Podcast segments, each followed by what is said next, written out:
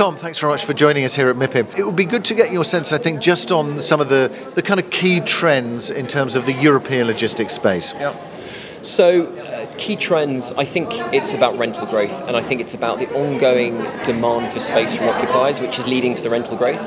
I, I also think a lot of investment managers and actually some agents are still underestimating quite how significant all of the growth is going to be. I think there's been a bit of a culture in continental Europe in the last 10, 15 plus years of seeing little to no rental growth per annum um, or at best, people then assuming that it will be around inflation. And I think people have been looking at rental growth from a sort of econometric perspective. What I think we're seeing now in the market is a huge structural undersupply of space. And I think the value of warehouses to businesses, to occupiers, is significantly more linked to their EBITDA growth than it used to be. So I, I, I think people are missing the point if they're sort of thinking it'll be sort of four or five max percent rental growth.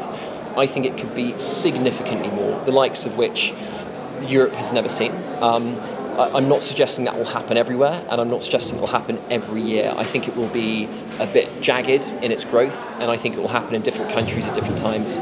But if we look to what's been going on in the US in the last few years, um, they've had huge rental growth 10, 15, 20% plus in different markets. And to put it into perspective, the US has got a significantly higher amount of warehouse space per capita than continental Europe. So continental Europe not only has to catch up from a, uh, an e-commerce perspective, but there isn't the warehouse space that's going to satisfy that demand.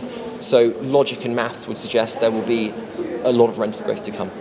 Um, and in terms of, I suppose, the investment outlook, where, where, are you seeing some of the sort of key opportunities, I guess, in, in the European space? I think you can go into a lot of areas. I think it depends what your strategy is. So I think if you really want to get the highest returns, I think development.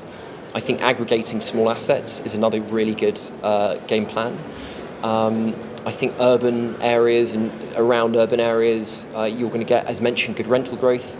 I also think what used to be considered secondary or smaller towns and cities all across Europe are going to see some huge performance because these all these towns and cities of 100, 200, 300,000, whilst they're relatively small, um, they need logistics to service their population from an e-commerce and just a general uh, business perspective.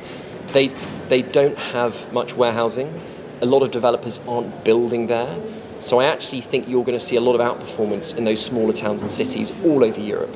So that's at a sort of regional level. I think then at a country level, you're going to see, or we are seeing, an expansion of uh, investor and occupier demand from what used to be the, the UK, the France, and the Germanys, the big economies. It's now, you know, now last year we're, we're seeing phenomenal interest going into countries like Denmark, all the way up into the Nordics, um, Portugal, for example, and a lot of other slightly more peripheral markets around Europe, they need logistics.